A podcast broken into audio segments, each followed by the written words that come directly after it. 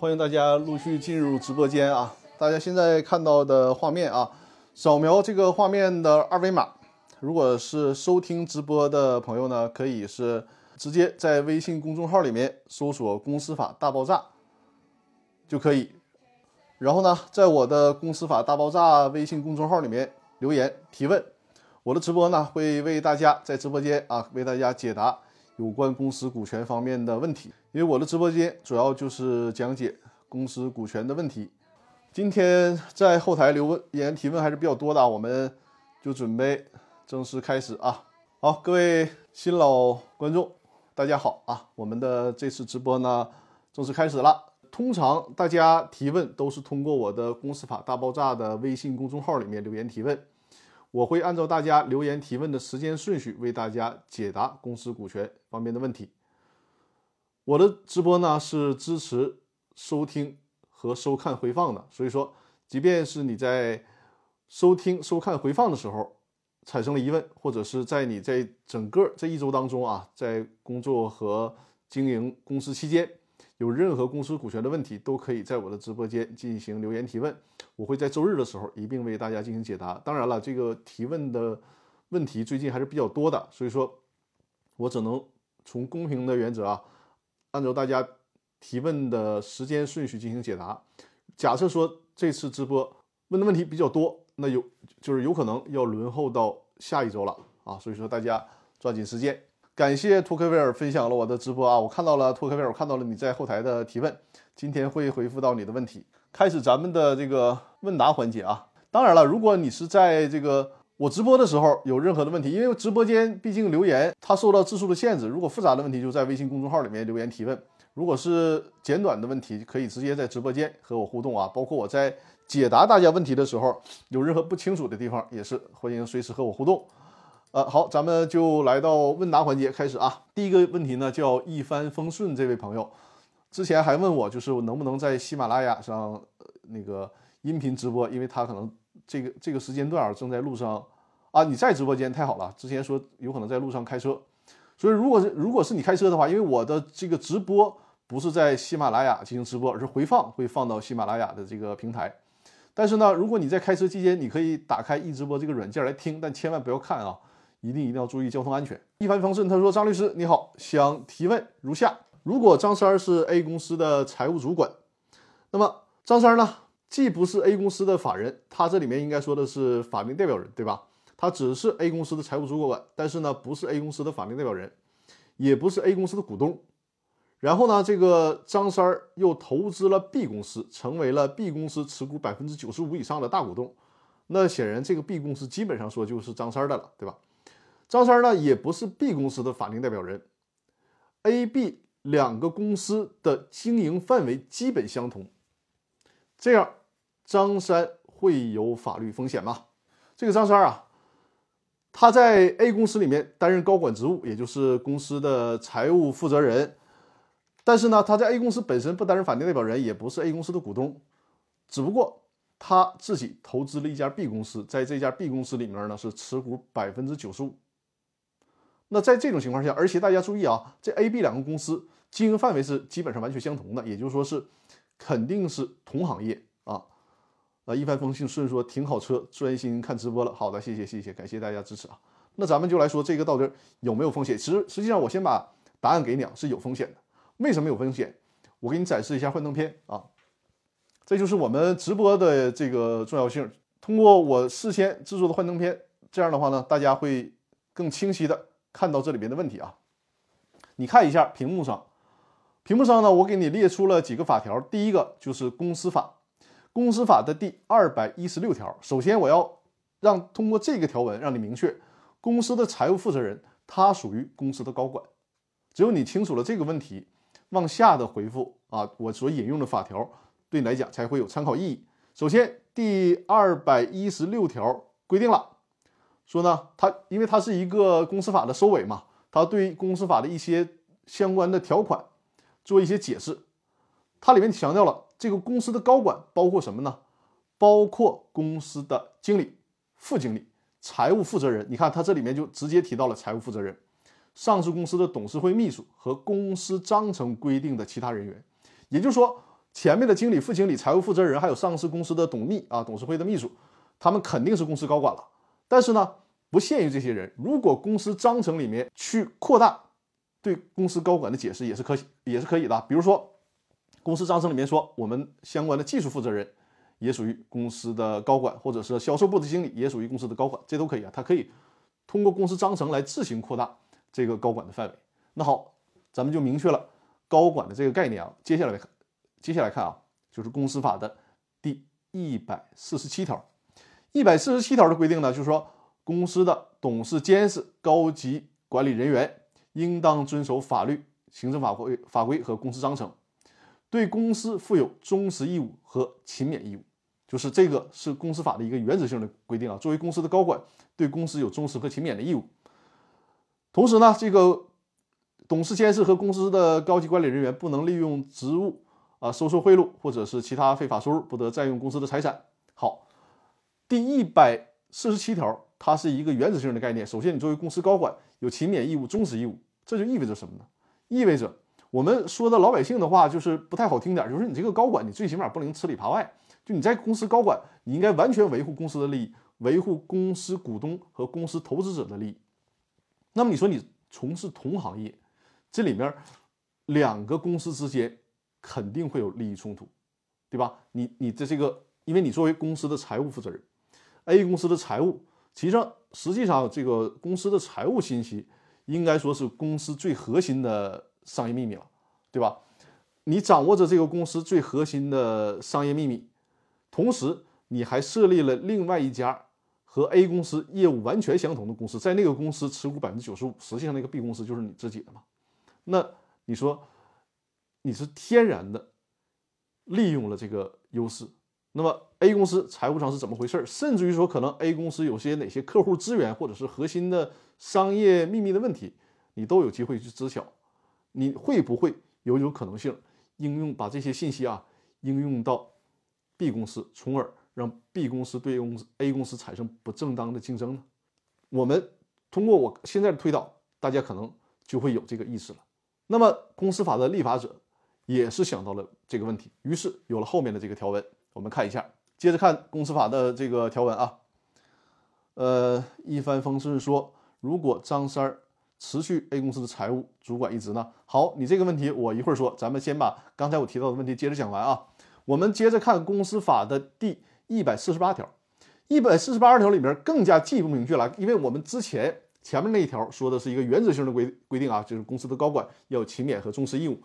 那第一百四十八条。就更加点明了，就是作为公司高管不能做哪些行为，其中不能做很多行为当中的第五项，直接提到了，我给大家用这个橘黄色标注了啊，便于大家方便查看，就是不能自营或者是为他人经营与所在啊与所任职的公司同类的业务。你看这个就直指你所说的问题的核心了，绝对不允许从事公司同类的业务。如果公司的高管违反了这个规定，我们法律上叫一个公司啊，就是你这个 A 公司可以行使归入权，也就是说呢，你在其他的公司获得的利益应该归 A 公司所有，这就是你的一个直接责任。下面那个一百四十九条啊，一百四十九条，他进一步说了啊，如果作为公司的高管违反了上面的这些行为，除了通过这些不正当的手段获得的利益要归给公司以外，可能比如说你通过这个不正当的利，呃，这个这个不规范的行为啊，获得了，假设说获得了五十万的利益，但实际上呢，你给公司造成的损失是一百万，那对不起，公司还有权利要求你按照损失金额进行赔偿。就说你看我做这个事儿，我顶多获得了五十万呢，但你为啥公司让我赔一百万呢？因为只要公司拿出证据去证明你的这个行为给公司造成了一百万的损失，他可以要求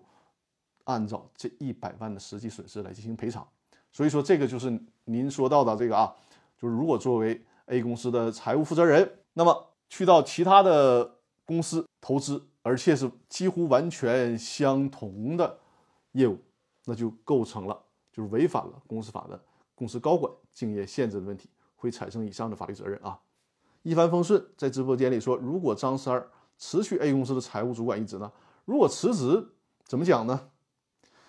你看啊，公司法里面。他刚才我给大家从屏幕上大家也看到了，它规定的都是很原则性的问题。如果你从字面上理解，是不是我辞职了之后就不冲突了？你看我辞职之后，我不是 A 公司的高管了，我在做同行业。但实践当中、实操当中需要去看。首先，如果从法律的字面理解，你不再担任 A 公司的高管了，你可能就不受这个所谓，呃，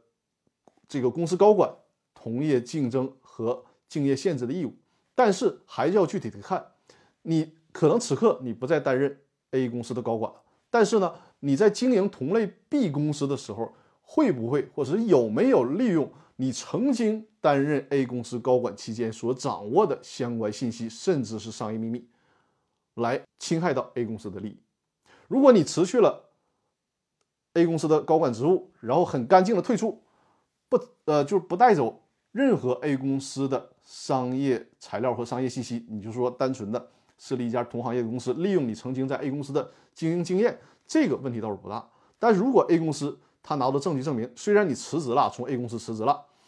不再是 A 公司的高管了，但是你所经营的 B 公司是利用了当初所掌握的 A 公司的商业秘密或者是一些核心资料，那么也可能会构成侵权，人家 A 公司也可能去维权，甚至于说我曾经处理过的案件啊，他是在某研究所，那么利用从这个某研究所获得的，比如说图纸啊一些技术资料啊，然后自己成立公司，他不单单是民事上侵权，那个案件当中。还被追究了刑事责任，所以说这个问题啊，就一定要搞清楚。首先，你这么做，千万千万不要去侵害到 A 公司的商业秘密，这是最底线啊。我看直播间里，呃，汤金常说，保密责任与竞业限制协议，是的，呃，汤金常补充的这个很好啊，就是你在考虑这个问题的时候，还要去看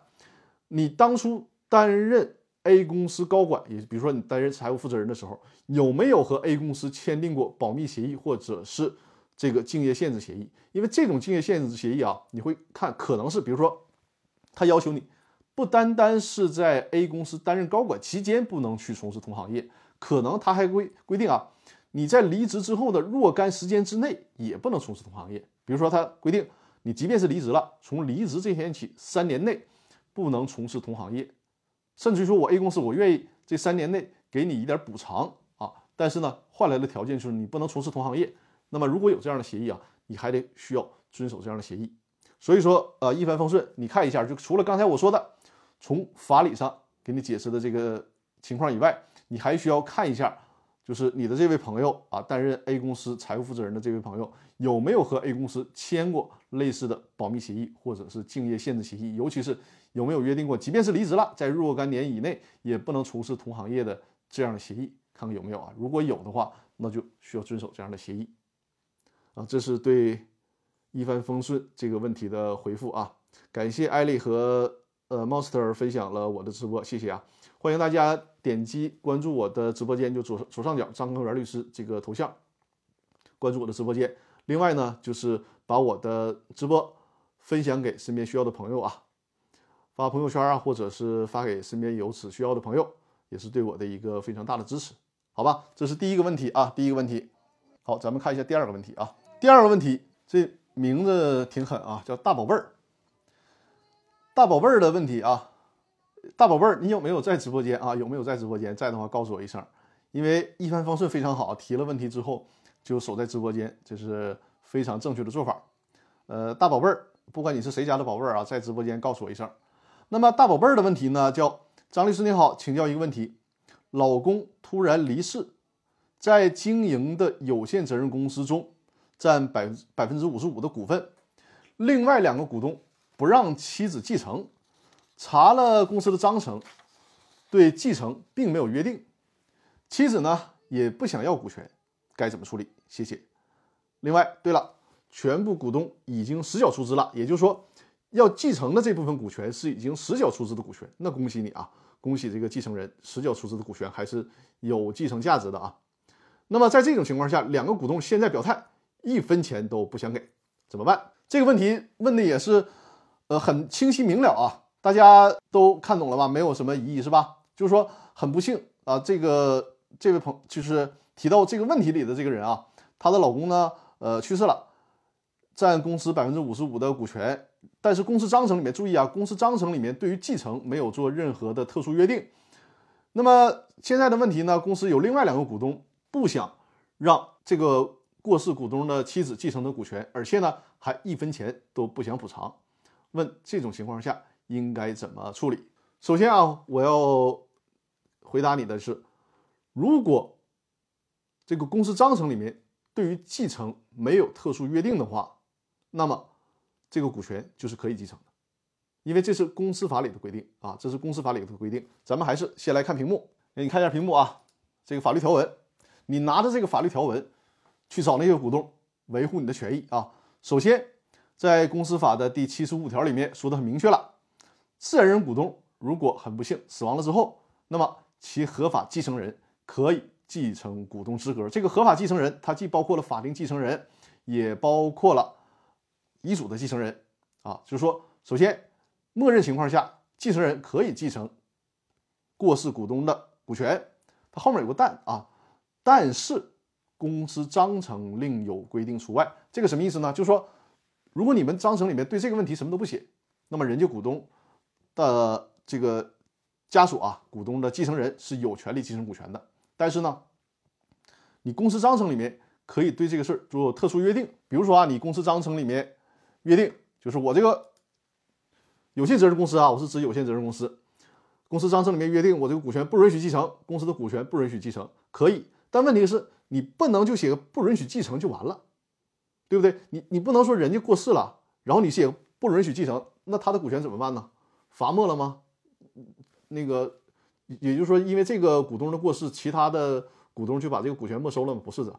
即便是公司章程里面写，也得写的完备。首先，你可以。不让他继承股权，但是这个股权毕竟得处理，对吧？是人家这个过世股东的财产，那么就把这个股权以合理的价格啊，由其他的股东收走，然后呢，其他的股东按照这个股权的相应价值，把这个折现给到继承人，这是一个公司章程正确的写法。如果你公司章程只让只写了说我公司这个股权不允许继承，完了后面没有任何的表述了。这样的约定很可能被法院认定为是无效的，因为不应该因为某个股东的过世就没收人家的股权，这是没有道理的。所以说，如果记住啊，大家无论是股东协议里面还是公司章程里面想做这方面约定，那就要写齐备。首先明确表示公司的股权不能继承，然后怎么办？比如说给大家举例子，呃，假如说张三儿他持有这个公司百分之二十的股权，很不幸过世了，那么其他股东在他过世那个时间点，对于张三儿的股权进行一个股权价值评估。比如说张三儿这个百分之二十价值一千万，那么由其他股东花一千万一千万来购买这个股权，然后呢把这个一千万的现金给到张三儿的继承人，这个是一个合理的和公平的做法，也就是折现了。为什么有限责任公司在这个公司法在有限责任公司里面要这样做这样规定呢？因为它考虑到了有限责这个有限责任公司的人和性的问题。你作作为这个继承人进到公司里来了，你可能和其他的股东合不来，经营理念不一样。会影响公司的经营发展，所以说从比较讲理的角度，就是其他股东以合理的价格把股权买下来，折现，把现金给到继承人，这是合理的做法啊。但前提是公司章程里面需要有特殊约定。所以说你这个问题啊，大前提就是股东说你不允许继承，或者是呢既不让你继承，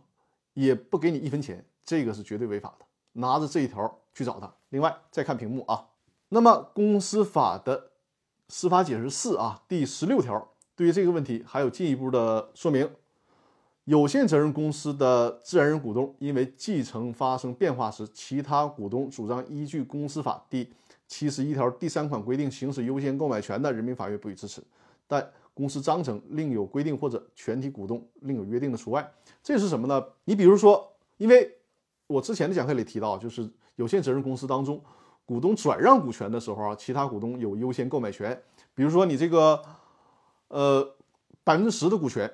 价值是一百万。如果是转让股权，如果是发生在转让股权的环节，比如张三他想把股权转让出去，说我这百分之十我想卖一百万，那么作为其他股东，比如说李四儿，他说，哎，你这个股权你卖一百万，我买了。张三说，我不想卖给你，我想卖给。呃，不是我们股东的其他人，比如说卖给隔壁老王，同样是一百万，那这种情况怎么处理呢？人家作为现有的股东，在同等条件下，比如你都是卖一百万，那人家现有的股东有优先购买权啊，这是优先购买权的问题。但是在继承的时候啊，在继承的时候就不存在这个所谓的优先购买的权利了，懂我的意思了吧？比如人家其他的股东说你你那个这个股权价值是一百万，我可以不要股权了，你把一百万给我啊，在这个环节上是不适用于优先购买权的。啊，这个是对这个问题啊，这个问题的回复。叫大宝贝儿的这位朋友啊，不知道你有没有看到我这个回复啊，或者是在回放里面，也许会看到，因为我看到你没有在直播间。呃，如果在收听收看回放的时候还有任何的疑问，随时可以留言。包括我们其他的听众啊，对刚才我的解答，如果有疑问的话，随时在直播间或者是微信公众号里面留言提问就可以啊。这个问题大家还有什么不清楚的？啊，有的话就及时的在直播间和我互动啊，如果没有，我们就接着进行下一个问题。好，我们来回答下一个问题啊，叫崔佑生啊，这个名字也是挺狠的一个名字啊。说张律师你好，有一个问题麻烦问一下，甲公司的股东张三儿持股呢是百分之五十一，和李四儿百分之四十九持股啊，注册资本一共是一千万。现在呢，李四儿不知情的情况下，就是在李四儿不知情的情况下，公司呢增加注册资本了，增加到了一个亿，并且呢，张三将百分之十的股权转给了王五。那么问，李四儿的实缴义务变多了，并且没有行使优先购买权，有哪些途径来进行维权？这个也是我在前年啊为一个客户。专门做的专项法律服务，恰恰就基本上和你说的这个情况是一样的。就是说，在另外这个我的客户，他这个股东没有任何知情的情况下，公司的注册资本突然就增加了，而且也是这种大比例的增加，导致我的客户，如果你在知道这个事儿之后你不认，那么你的股比由原来的百分之四十九，可能就变为了甚至百百分之四点九了。你想想，你在一个公司里面，如果持股百分之四这个四点九。和你持股百分之四十九，它的这个价值意义是完全不一样的，是完全不一样的。所以说我那个专项服务里面就给他做了这个维权，最终我们的维权效果啊是是成功的，而且效果还是很好的。那么正好和这个情形非常吻合啊。我这这里面给大家进一步介绍啊，就是说为什么在股东不知情的情况下增加了注册资本，对于这些不知情的股东。它的损害是非常大的。你想想，如果在这种情况下，你会导致那些不知情的股东处于非常被动和尴尬的地位。就像今天这位朋友叫崔佑生，他的这个问题里所问的，本来你是注册资本一千万，你呢，这个李四啊占百分之四十九的股权。你说在李四不知情的情况下，你这个注册资本一下干到了一个亿，扩大了十倍，然后你还说，哎。我这个增增加注册资本增加到一个亿啊，我可没欺负你李四儿，你李四儿呢，还是占百分之四十九的股权，那这公平吧？对吧？你的股权比例没并这个并没有少，但是对于李四儿来说这就坏事了。李四儿本来当初设立公司的时候，是按照自己的能力来出资的，人家就有四百九十万的出资能力，所以说人家给你搞这个公司，对吧？占百分之四十九，你现在这么一弄。就迫使李四儿需要拿出翻了十倍的注册资本，相当于是四千九百万的注册资本。那人家在砸锅卖铁也拿不出这么多钱来，对不对？这个注册资本还是那句话，不是不缴啊，是早晚要缴的。尤其是当公司遇到了经营困难，甚至是被清算、被破产的时候，那股东是履是是这个需要履行出资义务的。那在这种情况下，如果李四儿被迫跟进，那你想想。很有可能就倾家荡产了，对吧？但李四那张三可能说了，你说那你不跟进，那行，那一个亿就是剩下的那几千万啊，八九千万都是我来出，行不行呢？这也不行，对李四也不公平，因为就像刚才我提的，你这么弄的话，李四呢由原来的百分之四百分之四十九一下变成了百分之四点九了，那这么小的小股东，明摆着挨欺负嘛，也是不公平的。所以说，这样的情况下是有必要进行维权的。嗯，艾丽说，公司增资超过三分之二表决，股东会决议是否冒名做的？对，这个就是我接下来要讨论的这个问题。首先，呃，叫崔佑生，他的这个提的问题里面就会涉及到，因为通常情况下，如果你们的公司章程没有做特别规定，那么有关增加公司资注册资本的问题啊，需要持有表决权三分之二以上通过才可以。我说的是有限责任公司当中，对于这项表决没有做特殊规定的情况下，默认那么是需要三分之二以上表决。那显然，这个张三儿他持有百分之五十一，是不可能单方面做出这样的决议的。就只要李四儿他没有同意，哪怕通知了李四儿参加股东会，李四儿明确表示不同意，这个注册资本正常情况下是没有办法增资的。但是我跟大家说了嘛，我前年处理个处理了这样的案件啊，就是真的会有这种情况，被冒名，比如说被冒名签字啊，用他身份证啊等等啊一些手段，冒充李四同意，那些签名肯定都是假的，然后去这个市市场监督管理部门办理了相关的变更登记。所以说呢，这种情况下，首先你的这个股东会通知程序就是违法的。对吧？因为股东会需要在这个开会前十五天通知其他股东，你没有通知，这本身就违法了。哪怕你持有三分之二的表决权，你做这一步啊，你就没有通知，这个股东会的决议都是可以撤销的。那现在你甚至于出现伪造，那么股东会决议不单单是撤销的问题了，甚至于说它是一个无效的决议，或者是不成立的决议。听到这儿，大家可能说，哎，那这个事儿那就没啥问题了，对吧？你这个。股东会决议都这么假，严重的违法，双重违法啊！既没有履行该有的通知义务，也没有通过合法的表决权。显然，那你就李四，你不用怕他了，你这个决议肯定是要作废的。从理论上说是这样，肯定没问题，肯定没问题啊！但是，我要说但是，就是说明这里面有难点啊。但是呢，在实践当中，不是所有的违反法定程序或者是违反。呃，违法的这个股东会决议都能被撤销，就有有些很多的时候啊，你这个决议确实违法，但是呢，在实践当中也很难撤销了。这个不是我自己的解读啊，最高法院在相关的著作当中，这也是最高法院的观点。你比如说，就拿这个为例，他的注册资本由一千万变成了一个亿，如果在这个期间啊，公司对外还没有发生更多的、没有产生新的债务的。你去撤了这个决议，或者是直接认定这个决议无效不成立，都有机会，都可能维权成功。但是有一种情况，假设说公司的注册资本由一千万变成了一个亿，然后这家公司马上贷款，贷款了。我们为了方便大家理解，我们就假设直接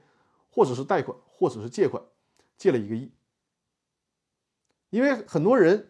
他借给你钱，无论是银行还是其他的，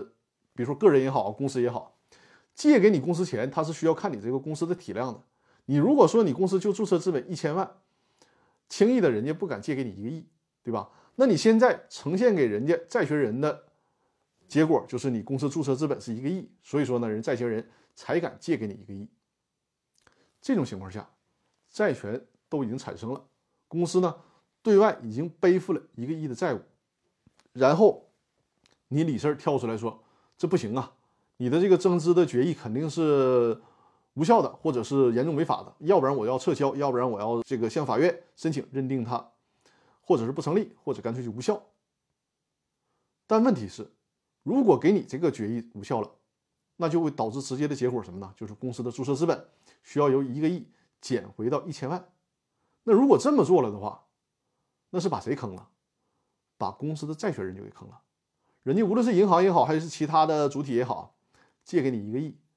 然后呢，你这个注册资本光由一个亿减到了一千万，也就是说，你公司你完全可以宣布，哎呀，我这个一个亿还不起了，公司破产，破产了怎么办？你公司的股东，因为你注册资本恢复到一千万了嘛，就只按照一千万来承担出资义务。来承担有限责任，那你说债权人不傻眼了？你把这一个亿都挪走干别的去了，然后一破产，说我这个公司啊，我就一千万，没有别的，那九千万那你就你就认倒霉吧，因为我股东有限责任嘛，这不就坏事了？所以说在这种情况下，明知道这个决议是违法的，恐怕也不能给他撤销，就只能继承事实。那大家说这个事儿听着起来，对于这些被侵害权益的股东有点太不合理了。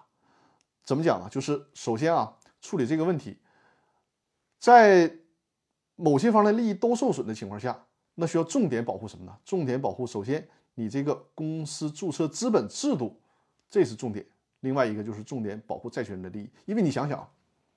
我们往坏了想，如果允许说这个公司因为股东会决议违法，会随意的啊，就是绝对的允许公司的注册资本减回去。那现实当中会不会出现这样的情况？就是我这个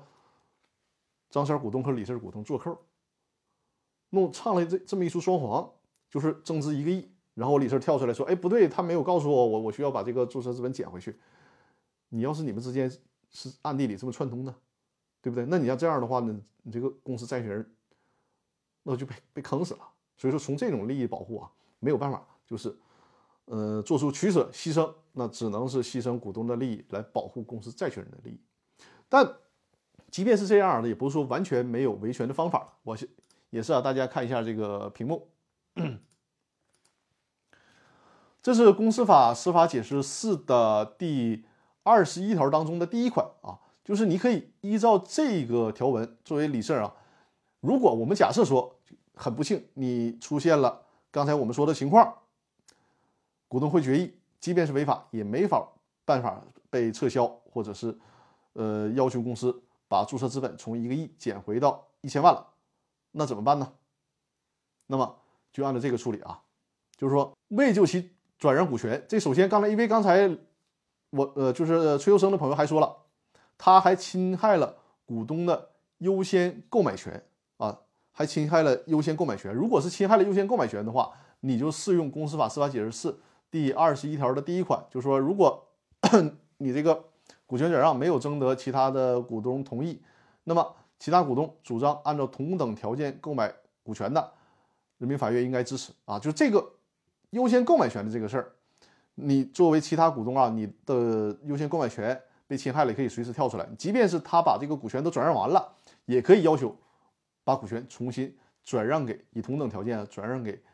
当初应该行使优先购买权的股东，但是呢，这种权利的行使是有时间限制的啊，就是呃，自这个知道这件事之日起三十日内，或者是呢，自这个股权变更之日起一年之内，因为你不能无限期的说我过了两三年、四五年，甚至是十来年，然后要求主张。优先购买权这是不行的啊，就是大家要遵守这个期限。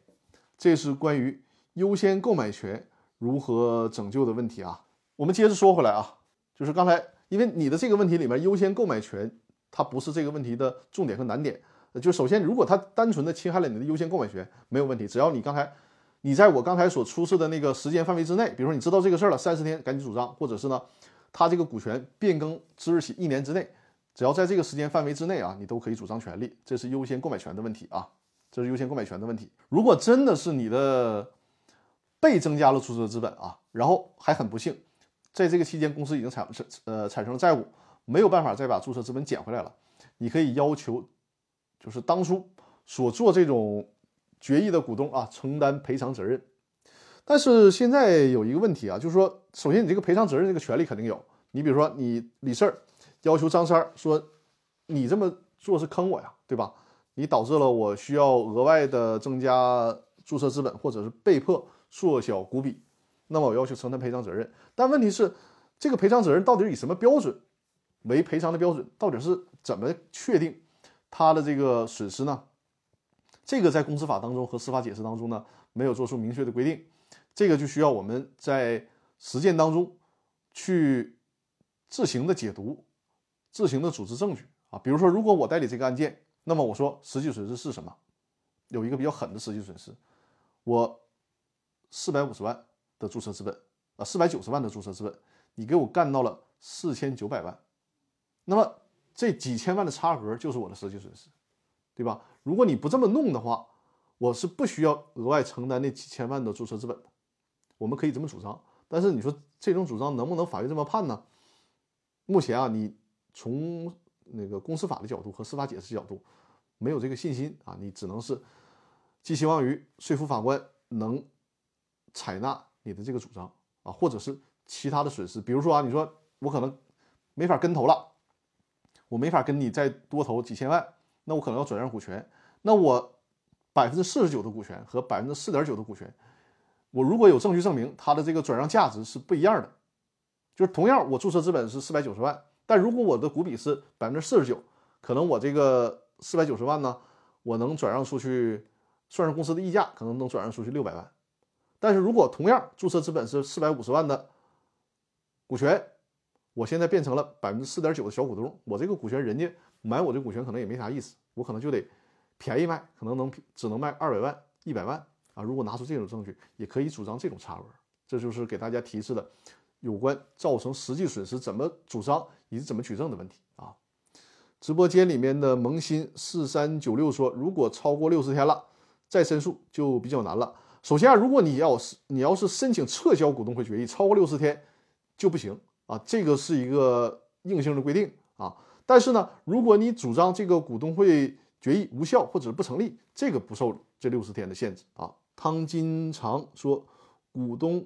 被增加的注册资本需要对债权人承担责任吗？汤金长，你这个问题啊，又提出了一个很有意思、很尴尬的问题啊，就说，呃，刚才我们因为那几个点我们都说完了，汤金长这位朋友呢，他又从另一个角度，就是论论证说，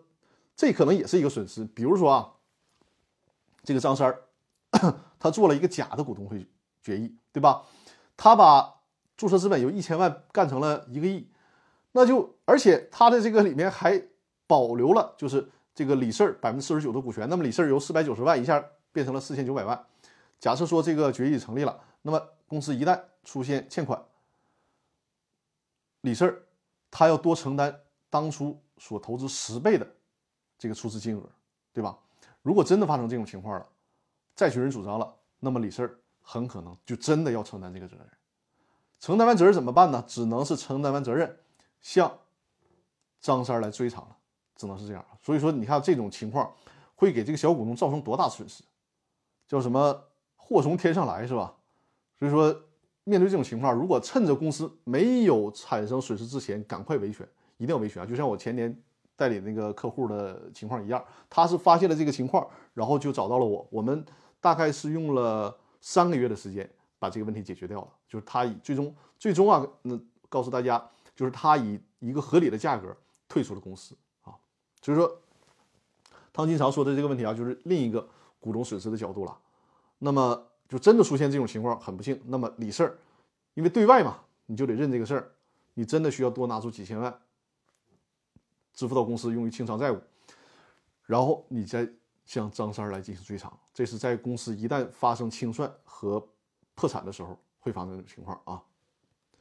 克拉克说：“听的好过瘾，好，谢谢谢谢克拉克，感谢送出的礼物啊！因为呃，克拉克，我看到后面有你的问题啊，一会儿回答。呃，你会呃，对，大家守在直播间。萌新四三九六说，股东如何避免被冒名签字而产生对自己不利的后果？可以事前在公司章程或者股东协议里面做出特别约定，呃，进行预防吗？被冒名这个事儿吧，你没有办法在章章程里面去做出预防，因为。”它完全不是一个维度的这种耍赖和违约。你章程无论写的多完美，完他给你弄成弄成一个你的假的签名，它不是一个维度的问题啊。那怎么去维权呢？首先，因为有限责任公司啊，它的这个工商的变更信信息啊是这个呃更新还是比较频繁的。所以说，一旦你投资了公司，最实际最实际的角度，你得经常。去看这种工商信息，比如说现在我们所用到的什么企查查呀、企信宝等等啊，这些第三方的平台，它甚至于都有订阅服务，就是你比如说你订阅，呃，沈阳市某某商贸公司，一旦这个公司的工商信息出现了变更，它可能主动给你推送，比如说通过短信的方式啊，通过这个 app 上的消息给你推送。你既然啊，你单就是你投资了一个公司，成为公司的股东，你不能做甩手掌柜的，什么都不管。你对公司的经营可以不管，但是你对你对自己的自身利益得随时的关注这个是没有没有人能帮到你的。还是我说那句话，这个是协议解协议解决不了的，因为它是两个维度的违违约。因此说，在这种情况下，你只能随时看着。比如说，你及时发现了，他可能做出这个决议，第三天或者第十天你就发现了，因为你最起码还有个撤销决议的机会嘛。而且在这个时间越短，他做出决议之后对外产生影响的可能性就越小，及时的维权。因此说啊，对这个问题这种问题的防范，就是防止其他股东冒充。股东签名的防范，最好就是说要紧盯着这个公司的信息，随时关注着，不能做随手掌随手掌柜的，就是越早维权越好，这是最现实的解决办法。萌新四三九六说，可以约定股东会决议必须签字和按指纹才可以生效吗？是否可行？你是可以这么约定，但人家连指纹都给你做假的怎么办呢？因为现在的市场监督管理部门，他通常只做形式上的审查。但是现在的市场监督管理部门，他在变更的时候，我这边的客户很多已经做到了，就是他呃原来是说需要本人到场，后来现在改了一些技术手段，你比如说你需要通过视频呐、面部识别啊，可能通过这些技术问题，慢慢的能也也能够起到防止这种现象出现的情况。就有些的那个工商行政管理部门，他走的更极端，不管你干啥都本都得本人来到现场。那因为这个疫情的原因。而还有这个技术发展，就现在很多的情况下呢，你可以不来到现场了，但是工商行政管理部门他们有他们这个平台系统，你需要在人家系统里面刷脸进行认证。那如果这样的话，也可以在一定程度上通过技术手段来防止这种类似情况的出现。艾丽说，昨天刚企查查续费了三年啊，你这个续费挺久啊，我是基本上是一年一续啊。是的，就是如果有，因为你看我们。尤其我做公司股权的，就是这种企查查的类这这类软件啊，肯定我是需要办会员的。那我也建议我们的企业家朋友啊，如果你投资了公司，其实对你企查查这种会费年费，对于你投资公司来讲，肯定是一个很小很小比例的支出了。所以说，不单单企查查是我们做股这个股权类专业的人士来用啊，就是我们的投资者也建议大家订阅这种啊相关平台的服务。这样的话呢。会随时关注着我们这些信息，防止类似情况的出现。这是一个很现实的，也是相对比较有效的解决办法。咱们看下一个问题啊，这是应该是今天的倒数第二个问题了。因为今天时间所限，如果后台有新的问题，恐怕就得留到下周了啊。还有两个问题啊，一个是托克维尔的，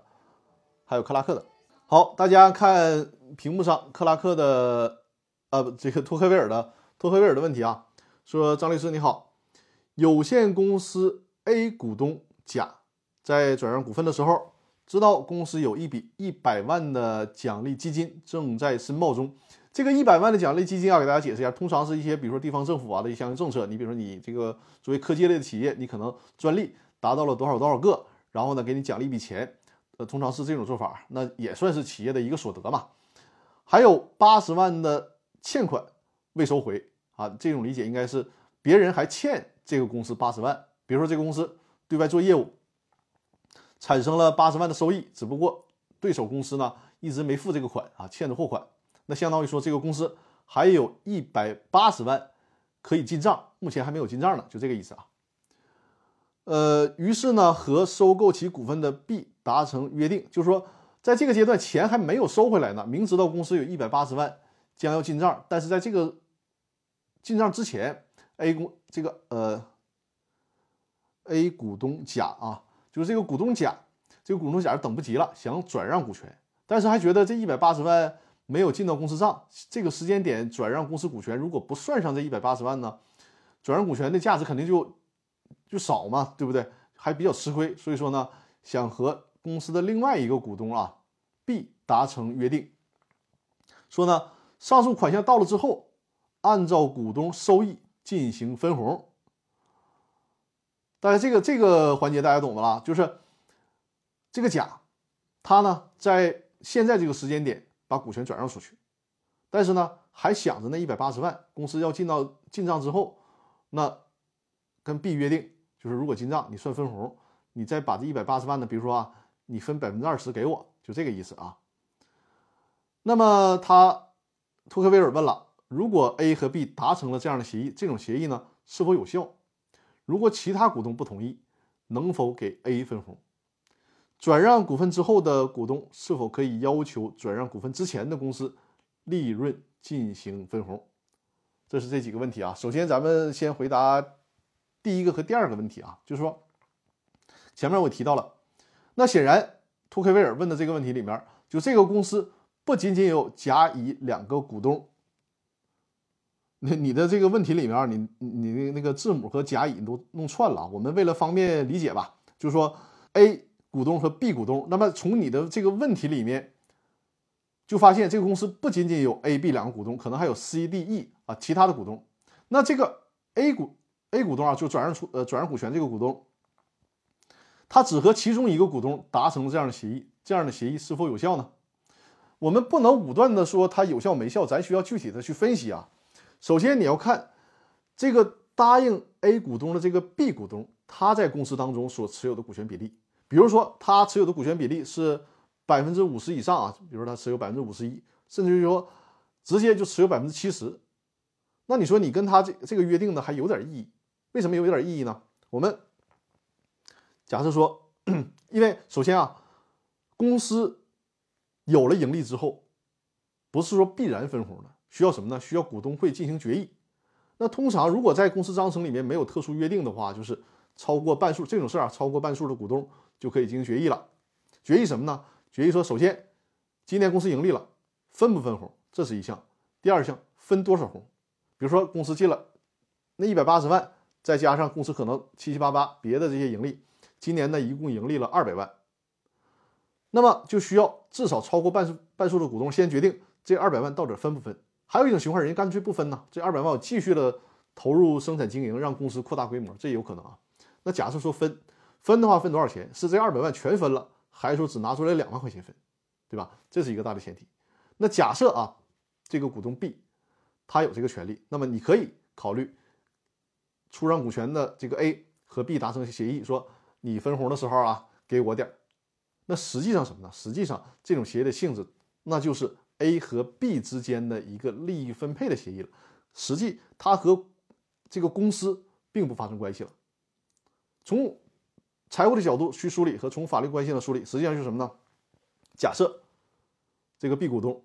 他呢持股百分之五十一，他能主导分不分红，分多少红，而且 B 股东最终决定了分红，呃，这二百万呢拿全分，二百万全分啊。那么这个 B。他只能至多啊，能拿出这个二百万当中的百分之五十一，然后他从这个假设是一百多万里面啊，他拿出来二十万给到 A，这是当当初他们的约定啊。那你说这样协议有没有效呢？有效啊。其实 A 和 B 之间的约定啊，人家一个愿打一个愿挨，对吧？我作为 B 股东，我拿到了二百，我拿到了一百多万，我持股百分之五十一嘛，拿到了一百多万，然后我从我的腰包里面给你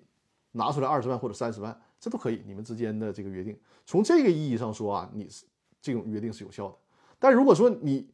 这个股东 B 他只是一个占有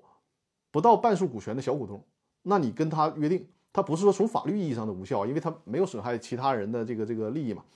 他只是说你这种协议签了等签了等于没签，没有任何的意义。为啥呀？你这个事儿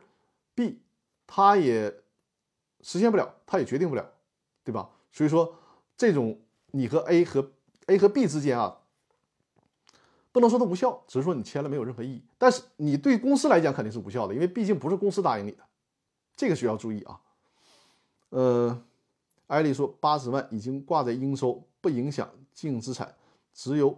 补贴涉及资产变动。对，这就是从财务的角度去算账的问题了。但是呢。呃，这个问题的重点，咱们还没有去讨论它的财务的问题。我们假设全都是收入的话，就这种处理的方式，实际上是什么呢？就是说，他的这个处理方式，这个所谓的协议，并不是能够约束公司的协议，只是在 A 和 B 之间产生了一个，就最终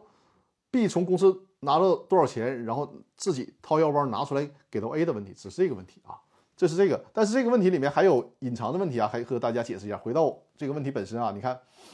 首先，A 和 B 之间达成这个协议是不是有效的问题，刚才讨论过了。再有呢，就是转让股份之后，股东可否要求对转让股份之前的公司利益进行分红？这个问题，就是说股权转让以后了，还是以这个问题为例啊，A 股东他把股权转让出去了，今年转让出去了，之后呢，在今年年底，公司决定分红了，那么 A 股东跑来了，来到公司说：“哎，你这今天公司分红了啊，我当初转让股权的时候也没得到啥玩意儿，你今年分红得给我一份。”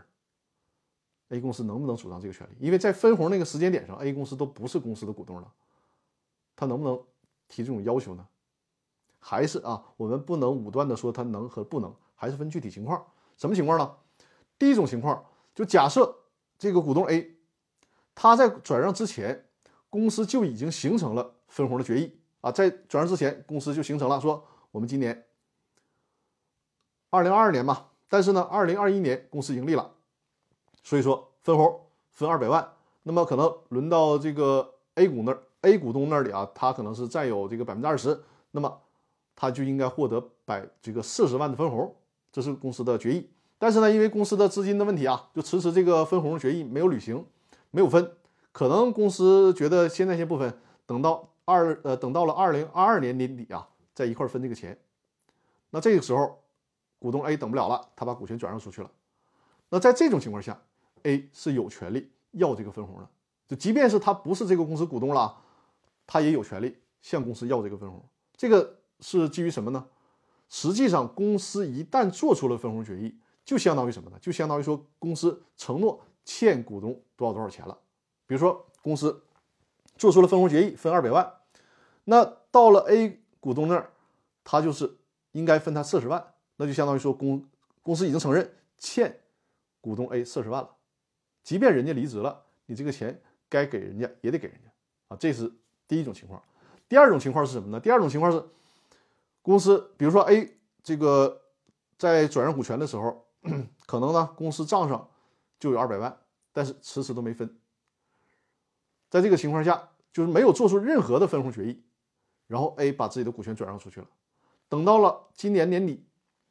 公司说：“哎，我的账上还有二百多万呢，分吧。”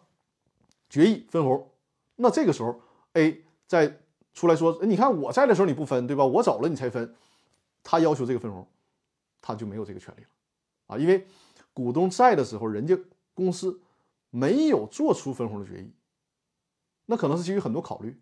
包括公司的未来经营啊，或者是公司为了防止这个这个今年库存的等等情况。无论什么原因，只要是股东在的时候，人家公司没有做出分红决议，你走了之后，公司再决定。分红就跟你完全没有关系了，这个意思懂了吧？所以说，那你说这个是不是？那我我这个股权卖的有点吃亏呀？那就是因为你考虑的不周全呐。因为正常情况下，你卖股权的时候，虽然公司没有分红，但是可能刚才我提到了，他账上有二百多万，那在你转让股权的时候，你应该把它体现在股权转让的价格里面，懂我的意思吧？因为后手接你这个股权的股东，如果公司有很多的现金流。接你这个公司的股东，他是有权利获得分红的。你比如说 A 退出公司了，然后 A 公司，呃，然后这家公司呢决定分红，那这个分红到谁腰包了？他是到了买 A 股权的这个股东的腰包里了，懂我的意思吧？所以说，你当初转让股权的时候，应该把这个转让价格抬高一些，把这个账算在里面就可以了啊。这个就是对这个问题的处理啊。呃，托克维尔，我的这个解答还有什么不清楚的地方？随时在直播间或者是在微信公众号上留言提问啊，或者其他的朋友对我的解答还有不清楚的地方，随时提问。呃，我们的直接直播时间也是到了哈，还有最后一个问题，把克拉克的问题回答掉啊。今天解答的最后一个问题就是克拉克的问题啊。托黑尔说：“好的，谢谢张律师解释的很清楚。”好的，好的。克拉克的问题啊，在屏幕上大家看到了，说张律师你好。公司章程普通决议可以约定过半数人数通过吗？注意啊，它的表述里面实际上就是什么呢？就是由出资金额作为表决，改成了按人头进行表决。通常在合伙企业当中是这种规则啊，合伙企业当中呢是按人头进行表决，而公司当中啊一般是按照大家的持股比例来进行行这个享有表决权。呃，克拉克说呢，就首先能不能公司也参照合伙企业那种做法，就是不按大不按照大家出资比例，按照人头。公司比如说有三个人，那就是每一个人有一个表决权。重大会议呢，三分之二人数通过，比如说三个股东，那按人头，别管你持股百分之一还是持股百分之八十啊，你持股百分之八十也是按一个人人头算。那三个人就是如果重大决议就是两个人以上通过才可以。呃，如果就是这种设计行不行啊？如果写到章程上，呃，如果行的话，是写在章程上还是写在协议上啊？还是写在股东协议上？这个问题大家清楚了吧？首先呢，写在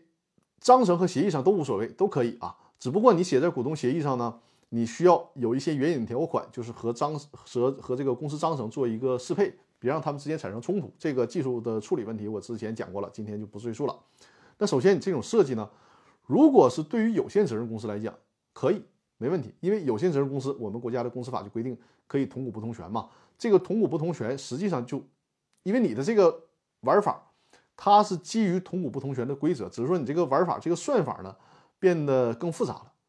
正常大家简单的理解同同股不同权，可能是我虽然持股百分之十，但是我享有百分之九十的表决权，这是简单的理解。但是你说我把呃，持有的这个出资金额不管了，都按人头进行表决，这可以没问题啊。就是只呃，只要你是有限公司，这种规则都没问题。但是呢，通常我不建议客户这么做，因为你是人为了增人为的啊，增加了这种约这种约定的复杂性。如果你们现有这些股东都不变，还好，大家按照这个规则来。但如果将来出现了股权转让啊，或者出现了增加注册资本，有新的投资方进来呀，你的这个算法、这个规则就会给将来可能会造成混乱，或者是人家投资方进来之后就不就不知道你们怎么弄了，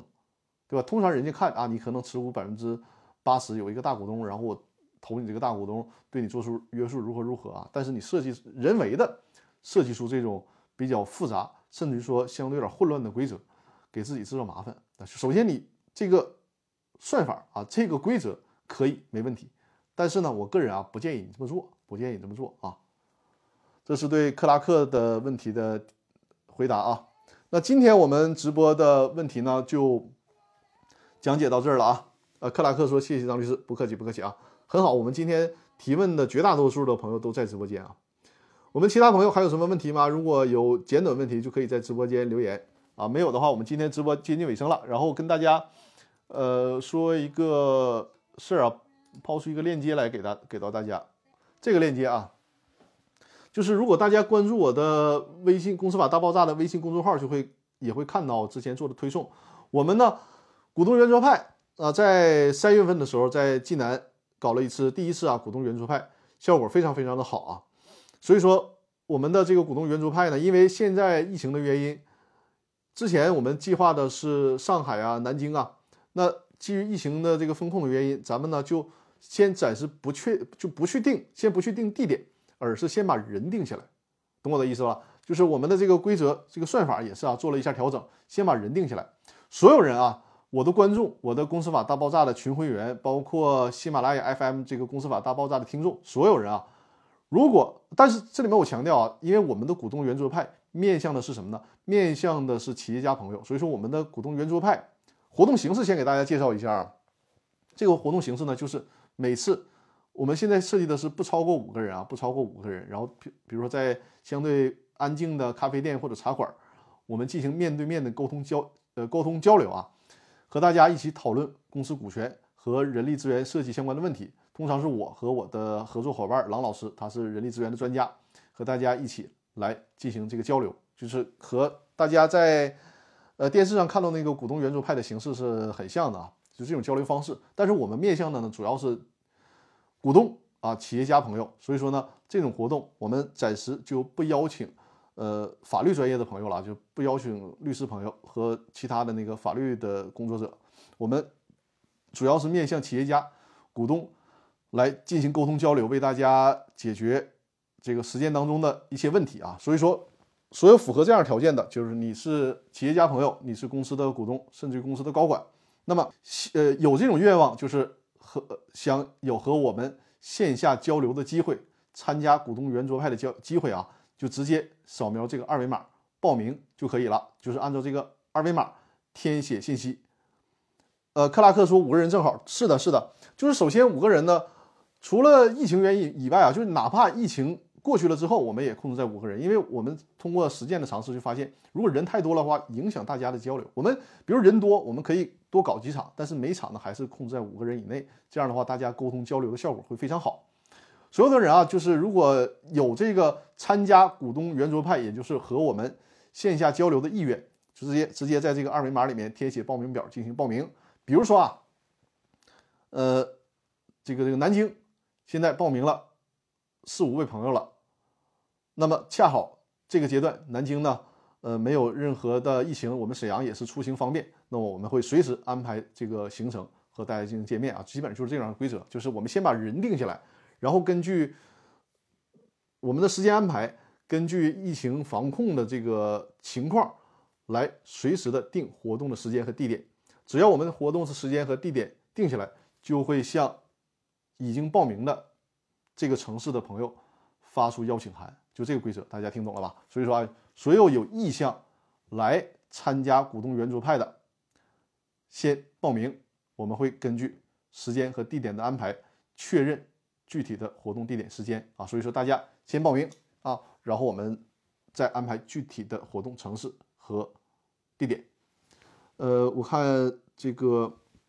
直播间里有人艾丽说啊，张律师，股份有限公司发起设立后一年内发生了股权变动，有什么法律后果？呃，如果你是不是上市公司的话，这个除非是有一些。特殊群体啊，对于一般的群体没有什么特殊要求，但是如果是上市公司，它会有要求。但是你的这个公司发起人，你的股权变动，在公司法上有一些禁止性的规定，你需要遵遵守那个禁止性规定，是不允许随意转让的啊。嗯，克拉克说五个人正好啊，对。呃，托克维尔说先报个名，挂个号。对的，是的，是的，就先把名报上来，然后我们。随时确定时间和地点，好吧？那么今天的直播呢，就基本到这里了。艾丽，如果你对股份公司这个问题啊，你可以，因为你这个问题的外延比较大，你可以把这个问题提的更具体，留在我的《公司法大爆炸》的微信公众号里面，我会在下周直播的时候为你进行解答。就是我们的提的问题，尽可能的越有针对性越好啊，越有针对性越好。克拉克说：“沈阳有圆桌派吗？”呃，沈阳的话也是有的，我们有这个计划，也是我们哪怕是沈阳的朋友，也是在这个链接上进行报名啊，也是在这个链接上进行报报名。克拉克说：“我辽阳的，呃，离沈阳近啊。”克拉克，你辽阳啊？哎，好啊好，我们都是辽宁人啊，没问题。就是所有的地方，因为我我们的律所在沈阳嘛，就是沈阳的和所有中国所有城市的朋友都可以在这里报名啊。沈阳也是因为毕竟大本营嘛，沈阳肯定要搞这个股东圆桌派活动的。呃，毛石头说下周日还直播吗？哎呀，下周日我给大家看一下日历啊，因为下周日是五一，呃，下周日正好赶上五一，那么我们大家都休息一下，我休息一下，大家也休息一下，好好过一个五一的小长假啊。所以说通知大家啊，五月一号啊，下周日五月一号我们暂停直播一次，大家好好过节，然后呢。呃，五月八号就是下下个周日，我们正常进行直播啊。通常情况下，我们的直播是每周日晚上的八点，一个小时的时间啊。除非遇到特殊情况，那么下周日呢，正好是五一长假，我们就暂停一周，好吧？呃，那这是我们的今天的直播，就到这里了。还再次重复一下，如果有加入股东圆桌派这个活动意向的朋友，欢迎报名，好吧？好。那我们今天的直播就到这里了，好，感谢各位，我们下啊，应该是五月八号，五月八号的周日再见啊！这期间大家有任何的问题，在我的公司法大爆炸微信公众号里面留言就可以了，谢谢大家，感谢各位，祝大家下周啊都工作顺利，谢谢大家，谢谢。